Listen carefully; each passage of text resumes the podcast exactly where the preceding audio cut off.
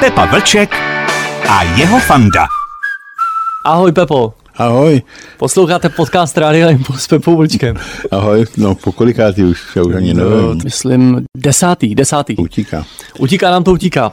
My jsme slíbili v jednom z předchozích podcastů, že uděláme Petra Nováka, toho jsme zveřejnili a teď musíme toho Michala Tučného. No. Ty příběhy jsou trochu podobné, ačkoliv by tam určitý rozdíl byl. Petr Novák hmm. byl spíš takový depresivní umělec, kdežto Michal Tučný přetékal energii. Já jsem měl vždycky pocit, že má radost, když zpívá. No to já taky. A mám na to moc hezký vzpomínky úplně z jeho začátku, protože v Ringerových sadech někdy v roce šedesát devět sedmdesát měli Greenhorns pravidelný koncert. Já jsem měl spolužáka ze základní školy, který byl hrozný ctitel country a občas mě to přemluvil, protože já jsem to moc nemiloval. Jo. A když jsem tam zažil ty koncerty, z těch sálala opravdu radost. Jo?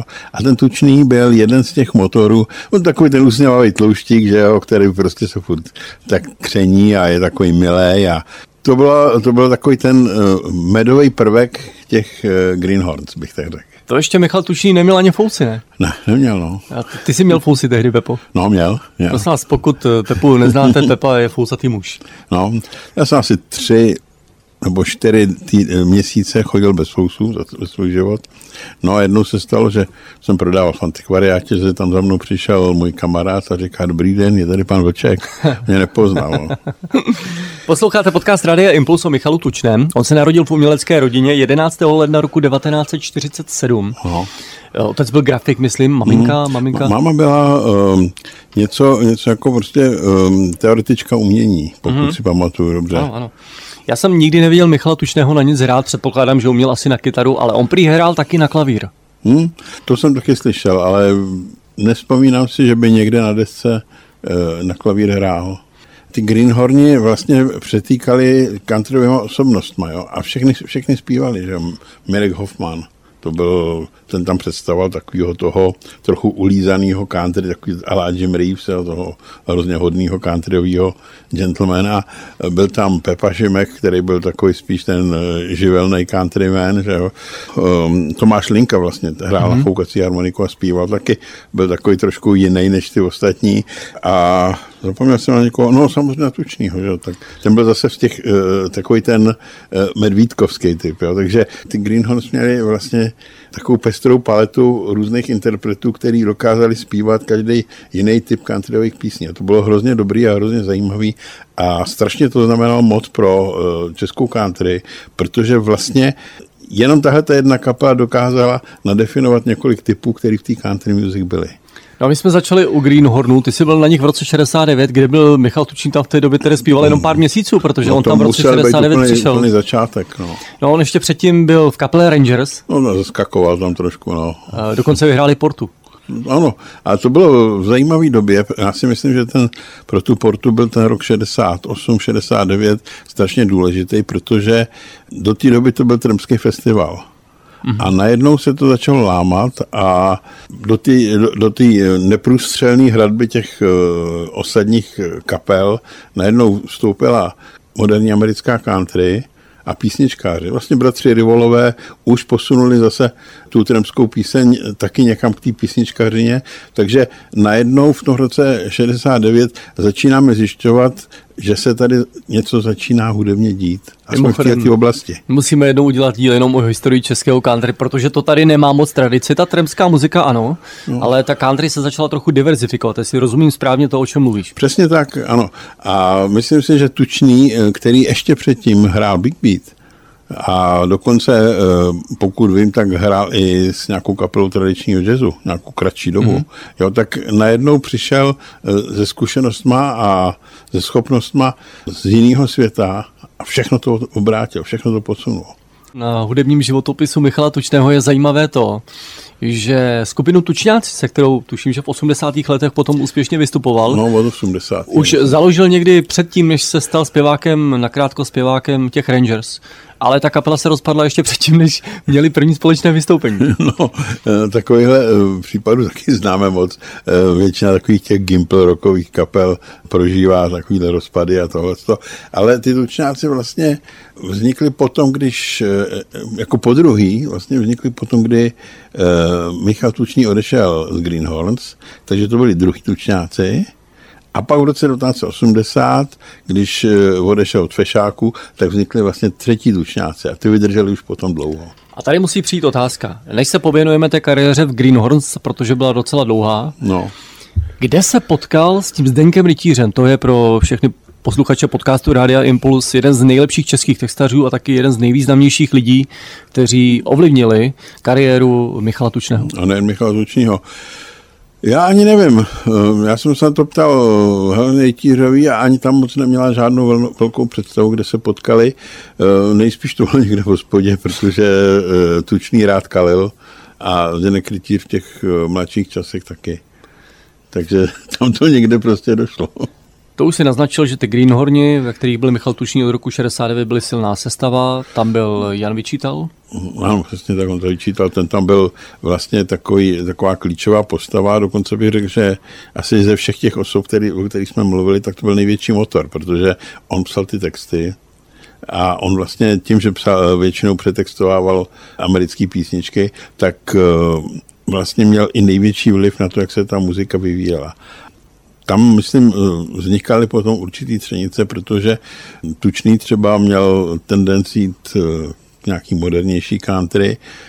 Mirek Hoffmann, ten zase chtěl takový ten sladký countryový zvuk těch šedesátých let a Vyčítal chtěl tu dřevní muziku. Jo. Ale tady Jan Vyčítal, pokud víme, tak přesvědčoval Michala Tučného, aby přestal zpívat anglicky, aby zpíval česky, a to Michal no, moc nechtěl. To Michal nechtěl a nebyl jediný v té době. Máme si případ uh, Pavla Bobka, klasický příklad, kdy vlastně uh, celý šedesátá léta až vlastně do Rubyho Bobek zpíval většinou anglicky, nebo jenom anglicky, on odmítal česky, že to nejde. No a nakonec byl jedním z těch, který dokázali, že to jde. Ve velké a úspěšné kapele dochází k třenicím, ale z Greenhorny už se Michal Tučný začal objevovat v televizi a tím se ukazoval celému národu. No vlastně, tak v té době vlastně ty countryové kapely prožívaly svůj boom, no, nejenom, nejenom Greenhorns, ale třeba i vlastně Rangers neboli Plavci. On taky se museli všichni přemenovat, že v té době, protože takový ty stranický orgány nerady viděli anglický výrazy a anglický slova v názvech, takže vlastně z Greenhorns se stali Zelenáči a z Rangers Plavci, Plavci no což teda bylo opravdu jinak. No já jako si myslím, že ono to pomohlo i jedné věci. On to strašně počeštilo tu muziku.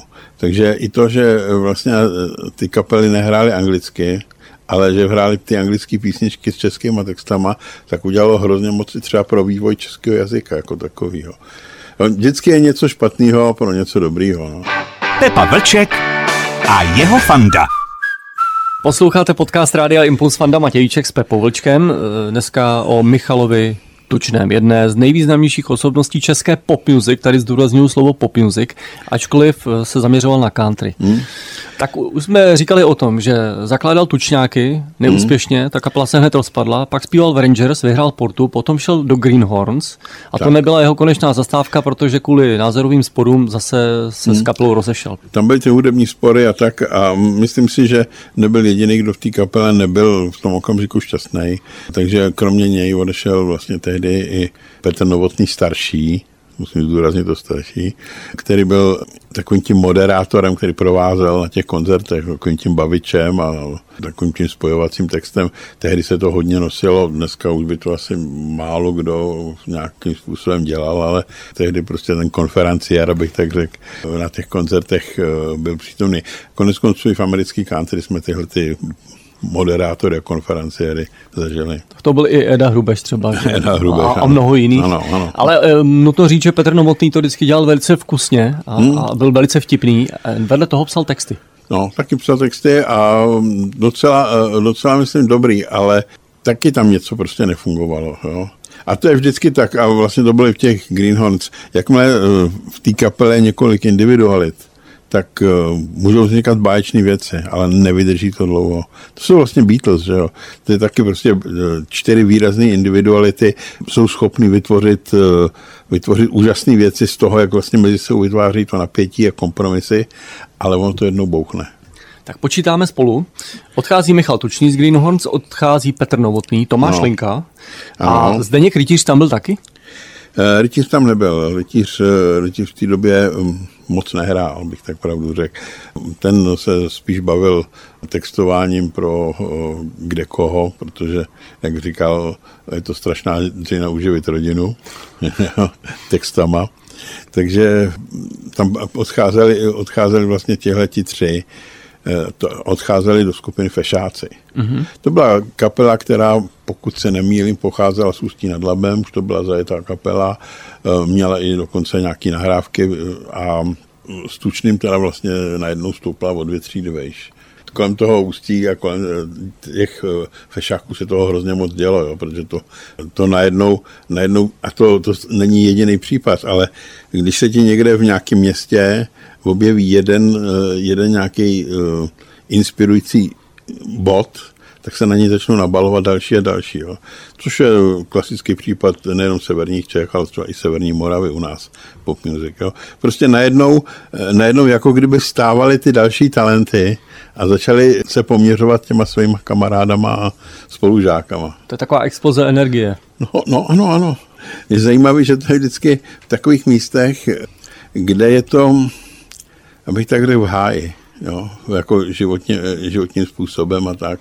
Neboli, že ta sociální úroveň se odlišuje od zbytku mm, no, republiky. Když si vezmeme severní Čechy, kde teda jako včetně těch ekologických problémů, které tehdy byly a, a takový tý umouněnosti a špinavosti, že jo, tak najednou se tam začaly vynářovat tyhle ty věci, a to bylo i třeba i Big Beatu, že jo. Ale zrovna tak prostě ta severní Morava. Jo. Strašně zajímavý, že tohleto vlastně u nás takhle vzniká právě v těchto těch oblastech, ale konec konců Michael Jackson taky pocházel z nejhnusnější části Ameriky, že jo? Pepa Vlček a jeho fanda. Podcastu Rádia Impuls s Pepou Vlčkem dneska o Michalovi Tučnému, kam my jsme se to až dostali, veď, Michael no. Jacksonovi. To už rovnou můžeme zmínit tu Rattlesnake Annie, se kterou zpíval no, Michal to Tučný. Bylo, to už bylo koncem osmdesátých let v Tučňácích. Musím říct, že jsem měl to potěšení tehdy dělat rozhovor s Rattlesnake Annie, ale to byla taková vyschlá, suchá indiánská baba. Člověk měl pocit, že ještě včera žvejkala kůže někde, jo.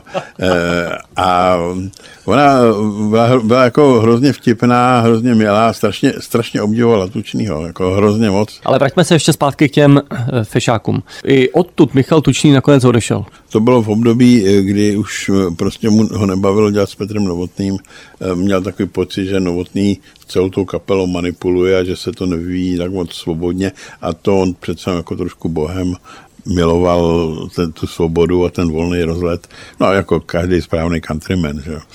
A tehdy dokonce i vážně uvažoval o tom, že ty, že ty muziky nechá. On byl vyučený prodavač, sice pravda je, že toho moc neprodával. Ale promiň, se. To musíme tohle, deset deka, dvacet deka. Ano. A to tam hodí. Michal Tučný, odpovědný vedoucí. pět deka, deset deka, dvacet deka, třicet deka, kilo chleba, kilo cukru, jeden rohlík, jedna deka, všechno máme, co prostě jde, obchod vede jen si na čtyři jíst. čtyři kila, deset kilo, dvacet kilo, třicet kilo, navážíme, zabalíme, kláníme se, to by bylo, prosím, pěkně mou nechat o jedenáct deka víc. Pojďte všichni novní, pozvěte si, všichni známe. My vám dobrou radu dáme, neboť právě otvíráme. To napsal Zdeněk Rytíř, ten text. Ano, ano. Skvělá věc. No, ale to, byly, to bylo jedno z nejlepších Rytířových období. On se tam vlastně Zdeněk Rytíř našel, protože ty countryové písničky mají v sobě vždycky příběh. To je to, co, co vlastně toho textaře fascinuje, aby ten e, příběh dal nějakým způsobem do češtiny. A protože Rytíř byl ten, který ho bavilo hrozně moc e, překládat co nejvíc, e, podobně tomu originálu, tak tohle to bylo, to bylo přesně jeho parketa. Jo. E, na rozdíl třeba od e, Vyčítala, když už jsme o něm mluvili, protože Vyčítal prostě Call Mine's Daughter, Havířova dcera, udělal jako vzpomínky poštmistrovic kluka. Jo. Mm-hmm. Čili tam už ta návaznost na tu původní písničku nebyla žádná velká. Text byl hezký, to nic proti tomu, ale ten Rytíř, který se snažil být co nejvíc podobný tomu originálu, tak ten to měl lepší. No. Podcast Rádia Impuls o Michalovi Tučném a Pepa Vlček pokračuje dál. To už jsme tedy v období po Fešácích. No to bylo v roce devatenáct osmdesát zhruba. Tučný vážně uvažoval tedy, že toho nechá. Navíc měl ještě docela slušný zdravotní problémy, který souvisel jednak s tím, že byl vždycky hodně nemocný, ta tloučka a tyhle ty věci nedělají nic dobrýho, to můžu říct ze svý zkušenosti. A jako myslím, že to hlavní, ten hlavní problém byl v tom, že hodně pil. No a tehdy ho vlastně Zdeněk Rytíř přesvědčil, že pojďme do toho, udělíme teda opravdu jako takovou tu country, která je na hranicích s popem, s jedinou podmínkou, že přestaneš chlastat. Protože se vypráví, že on byl taky pořádná postava, že? Tak on do sebe tu láhev té vodky denně nalil. Jo? Po Michalovi Tučném, teď jsme asi v tom jeho nejlepším období, jestli no. mi potvrdí, že jsou to osmdesátá léta, osmdesátá léta zůstala no. spousta písniček přesně na hranici country a popu. Dneska už to nikdo nerozeznává, pro mě je to čistý pop, protože Báječná ženská, byť je původ v americkém country, stejně jako ve většině slavných písniček, mm. tak je to vynikající, taky díky tomu textu Zdeňka Rytíře, vynikající popová no. píseň. Eh, ono vlastně ten původní interpret Willie Nelson byl, nebo ještě furt je, Willie Nelson je pořád naživu? No, dětkově asi, asi osmdesát pět a ještě vydává jednu nebo dvě desky ročně. Jo. Mimochodem Rytíř ho hrozně miloval, takže spoustu jeho písniček vlastně přetextoval, včetně Všichni už jsou v Mexiku, že jo? Mm-hmm. Což je původně písnička, kterou Willie Nelson nahrál s Carlosem Santanou. E, ty jsi, a ty jsi zmínil e, Báječnou ženskou, což je taky písnička od Willieho Nelsona a e, je strašně zajímavý, že tahle ta písnička, ta tak zlidověla v českém prostředí. Ta Báječná ženská. Báječná ženská, neskutečný. To málo kdo si myslí, že to je jako cover verze nějakého anglického nebo amerického songu. Já, když jsem dělal na primě dramaturga Caruso Show, tak jsme zjistili, že v těch asi sedmdesáti pořadech, který teda v tom Caruso Show byly, tohle byla nejspívanější písnička. Úplně nejvíc, nejčastěji. Na druhém místě pak se umístilo, to by zase neuhodnul. Dvě malá křídla? Ne, Nešlap nelámej. Fakt? No. To by stalo za samostatnou hitparádu. No, jako stojí to i za vlastně trošku jako analýzu toho, proč to ty lidi zpívali. Já jsem si to potom ještě taky trošku rozebíral a zjistil jsem, že vlastně, jak zpívala ta celá rodina, tak tu Báječnou ženskou buď zpíval ten nejstarší v té rodině, anebo teda otec. Mm. Jo? Ale nejčastěji to byl opravdu ten dědeček. Co to vlastně říká? To vlastně říká, že to byla vlastně hymna takový ty generace, kde se prostě ty lidi měli rádi, jo. Když si báječnou ženskou vezme báječný chlap, tak mají báječný život plnej báječných dní bez útrap. Tím pádem ta písnička přesně vyjadřovala poslání Michala Tučného, tak jak jsme ho vnímali my diváci nebo ty jako hudební kritik, protože e, na tom pódiu vypadal opravdu šťastně a rozdával radost a štěstí díky charizmatu, které měl. No. Ale jedna věc mě napadá v té souvislosti a písnička Báječná ženská nebo Všichni už jsou v Mexiku to podle mě dobře ukazuje. Schopnost vybrat si tu píseň, hmm. vybrat si skvělého textaře to taky, ale hlasový rozsah těch písní nebyl příliš náročný. No tak když to tak vememe, tak um...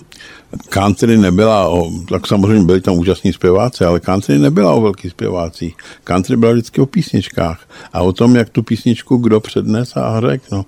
Taky konec konců, když se dneska sedí u toho táboráku a kluci tam hrajou na kytaru, tak vždycky nejvíc funguje ten, kdo to zpívá s největším gustem a s největším zaujetím a vlastně strhne ty ostatní. Že? Takže to já si myslím, že je hrozně podstatný rys nejenom country, ale každého písničkaření. A vlastně country a písničkaření, to jsou strašně blízké věci. Ten Tučný, kromě toho, že měl teda to charisma, tak měl ještě jednu věc, která tehdy byla důležitá, ale ona je vlastně důležitá i dneska, a to je vůle. Jo, protože všichni ty interpreti, tehdy se jim házeli klacky pod nohy. Tohle to dokázalo znechutit, tohle ten zákaz, ten příkaz, ono to vlastně ty lidi strašně znechucovalo. A jako jít proti tomu a porvat se s tím, ale nemusel to být žádný protestování, nebo tak, ale prostě vydržet a vydržet a vydržet, to bylo prostě to, co vlastně ty lidi, z těch lidí, ať to byl Myšík, ať to byl Tučný, prostě dokázalo držet na té hudební scéně. Pepa Vlček a jeho fanda. Posloucháte podcast Rádia Impuls. My se pomalu blížíme k závěru. Tak no. Jako po malých krucích jsme zhruba v období druhé poloviny osmdesátých let, kdy vznikaly no. velké Michalovy hity. Michal Tučný zemřel v Hošticích, je tam pochovaný. No. K tomu se ještě možná dostaneme. Ačkoliv je rodilý Pražák, mm. on si tam koupil chalupu. No ještě. Do dneška to vlastně je taková ikonická budova, kam se pořádají poutě. A, kon, a festival se tam pořádal, nebo ještě možná pořádá. On se jako zhlédl v té trilogii od Zdeňka Trošky, že se mu tam tak zalíbilo, nebo k tomu měl nějakou, nějakou jinou vazbu? Ne, no, myslím, že to byla jenom shoda okolností, jo. Ale on ten Troška, když si tak člověk veme tu atmosféru těch jeho komedií, no, jako něco tam, něco tam prostě je takovýho podobného, jo. No ten Michal Tučný tam měl hospodu, že jo, v těch Hošticích. No, s tou hospodou taky se to do hostinského, když nepije, že jo. No. No. A on se, on se snažil, snažil opravdu nepít, jo, takže... Michal Tučný, který se zhlédl v moderní country a ještě přespíval třeba tu písničku Elvise Presleyho v tom moderním pojetí Zizi Top. Las Vegas. Ano, ano. Hmm. Mediciman byla poslední hmm. taková úspěšná píseň. No, já myslím, že Tučný tam začal hledat nějakou novou cestu, jo. On vlastně natočil celou desku jeho českých lidových písniček, mimochodem velice hezkou, příjemnou. A najednou prostě nevěděl, jak dál. Tam třeba i byl i zajímavý pokus, myslím, že to byl ještě s Rytířem, předělat jednu písničku Jima Webba, to byl slavný americký skladatel, jmenovalo se to Highwayman. Tam se, tam se mi zdálo, že už prostě bych chtěl dělat něco jiného, že bych chtěl spíš někam do toho roku nebo e, něčeho takovéhohle. No ale v tom věku zase zač, začínat rokovou kariéru, hm, asi by to nebylo úplně ono. Michal Tučný v podcastu Rádia Impuls s Pepou Vlčkem a Fandou Matějčkem. On zemřel velmi mladý, Michal Tučný. Hmm? Za ten svůj život prošel mnoha změnami, jak se skupení, tak pohledu na hudbu, stále se chtěl vyvíjet. Dělá to hmm. na mě ten dojem, je to tak? Je to tak, já si myslím, že to je přesně to, co ho vlastně odlišovalo od spousty zpěváků jeho generace, kteří si prostě vytvořili nějakou svoji krustu, že jo? A z toho tak maximálně opatrně vykoukli, jo? Když to on strašně chtěl dál a dál. Že? To bývá Las Vegas, o kterém jsme už mluvili, to už je vlastně rock'n'rollová nahrávka. Jo? Tam nejsou žádný benža, žádný housle, to je prostě čistý, klasický rock'n'roll. Hledal taky i nějaký jiný vzory, myslím si, že tehdy hodně, hodně byl ke konci života zasažený Krisem Kristoffersonem. Mm-hmm. A to jako to asi hodně, no. Škoda, teď už se vlastně pohybujeme jenom na takový ty rovině těch dohadů, co by, kdyby a jak by. To už byl ten zlom osmdesátých a devadesátých no. let a už jsme mluvili o tom, že se pohyboval v Hošticích, měl tam hospodu, no. omezil pití, no. ale zároveň už měl tak velké zdravotní problémy, že ať mm. se ten jeho zdravotní stav trošku zlepšil, ta vystoupení byla spíše sporadická. Sporadická, ale třeba jako legendární jeho koncert ve Valdicích, že, ve vězení. Dokonce vyšel potom na deskách, jo. Takže tu a tam se prostě objevilo něco, něco výjimečného. Nesmíme zapomenout, že ta countryová vlna koncem osmdesátých let začala tak nějak mizet. Jo. Přece jenom ten vrchol country, té moderní country byl sedmdesátá a první polovina osmdesátých let, pak už to zmizelo a teprve dneska se třeba v té Americe znovu objevila country a to dokonce i v takové podobě, která je hrozně podobná, jak se vyvíjel ten Tučný, jo? Mm-hmm. Protože ten Tučný šel z té country vlastně k tomu rock'n'rollu, že jo? A dneska, když si poslechneme ty, ty soudobí countryový zpěváky, tak jsou daleko víc rock'n'roll a rock, než ty, co dneska považujeme v Americe za rock. Když jsem hledal tečku za dnešním podcastem Rádia Impuls, za podcastem, který jsme věnovali Michalu Tučnému, tak mě napadla vlastně jenom písnička Jiřího Zmožka, kterou stejně asi otextoval Zdeněk Rytíř, že? Písnička tam u nebeských bran. No, tak jedna z těch nejoblíbenějších, který všichni, všichni milovali. Nakonec si Zmožek zpíval velmi rád sám. Krásnější svět vůbec nehledám, to řeknu vám, tam u nebeských bran. To řeknu vám, tam u nebeských bran. nebeských brán.